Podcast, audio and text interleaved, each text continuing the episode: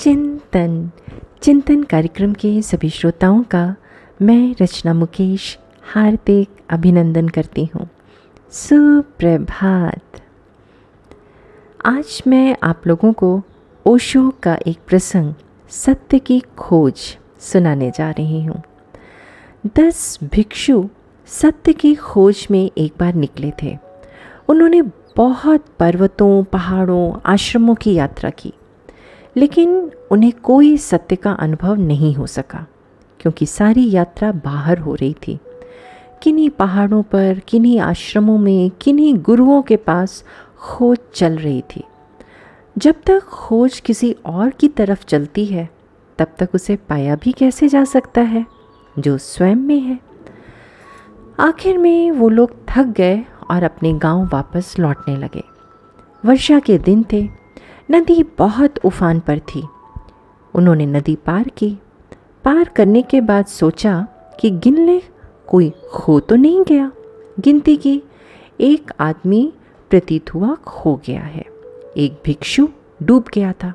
गिनती नौ होती थी और वो लोग दस थे। दस ने नदी पार की थी लौट कर बाहर आकर गिना तो नौ थे। प्रत्येक व्यक्ति अपने को गिनना छोड़ जाता था। शेष सबको गिन लेता था। वो रोने बैठ गए। सत्य की खोज का एक साथी खो गया था। एक यात्री उस रास्ते से निकल रहा था, दूसरे गाँव तक जाने के लिए।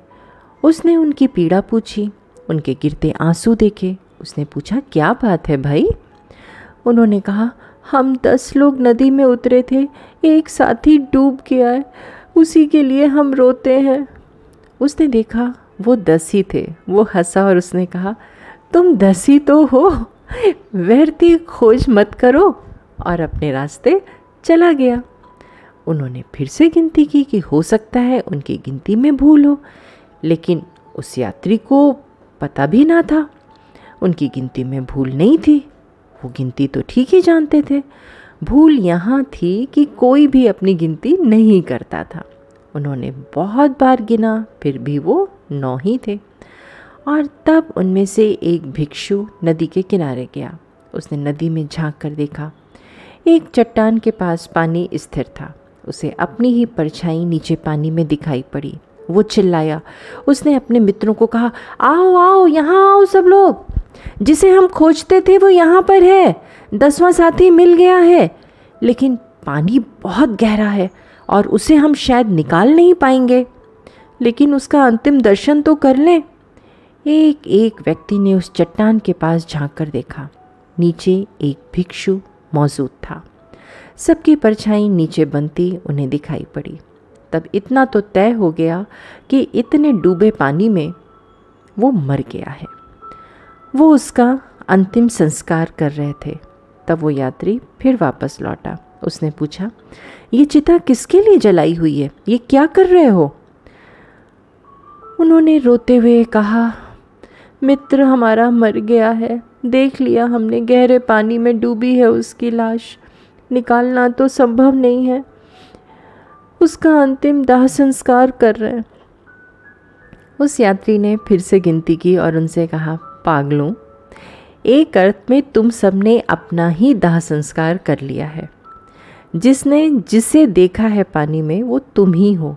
लेकिन पानी में देख सके तुम, लेकिन स्वयं में नहीं देख सके। प्रतिबिंब को पकड़ सके जल में, लेकिन खुद पर तुम्हारी दृष्टि न जा सकी। तुमने अपना ही दाह संस्कार कर लिया, और दसों ने मिलकर उस दसवें को दफना दिया, जो खोया ही नहीं था। उसकी इस बात के कहते ही उन्हें स्मरण आया कि दसवां तो मैं ही हूँ। हर आदमी को ख्याल आया कि वो दसवां आदमी तो मैं ही हूँ। और जिस सत्य की खोज वे पहाड़ों पर नहीं कर सकते थे, अपने ही गाँव लौटकर वो खोज पूरी हो गई। वे दसों ही जागृत होकर, जानकर गाँव वापस लौट गए। उन दस भिक्षुओं की कथा ही हम सभी की कथा है। एक को हम छोड़ जाते हैं और वो है स्वयं को। और सब तरफ़ हमारी दृष्टि जाती है। शास्त्रों में खोजते हैं, शब्दों में खोजते हैं, शास्त्रों के वचनों में खोजते हैं। पहाड़ों पर, पर्वतों पर, सेवा में, समाज सेवा में, प्रार्थना में, पूजा में खोजते हैं। सिर्फ़ एक व्यक्ति इस खोज से वंचित रह जाता है। वो दसवां आदमी जो कि हम स्वयं हैं। स्वतंत्रता का अर्थ है इस स्वयं को जानने से जो जीवन उपलब्ध होता है, उसका नाम स्वतंत्रता है। स्वतंत्र होना इस जगत में सबसे दुर्लभ बात है।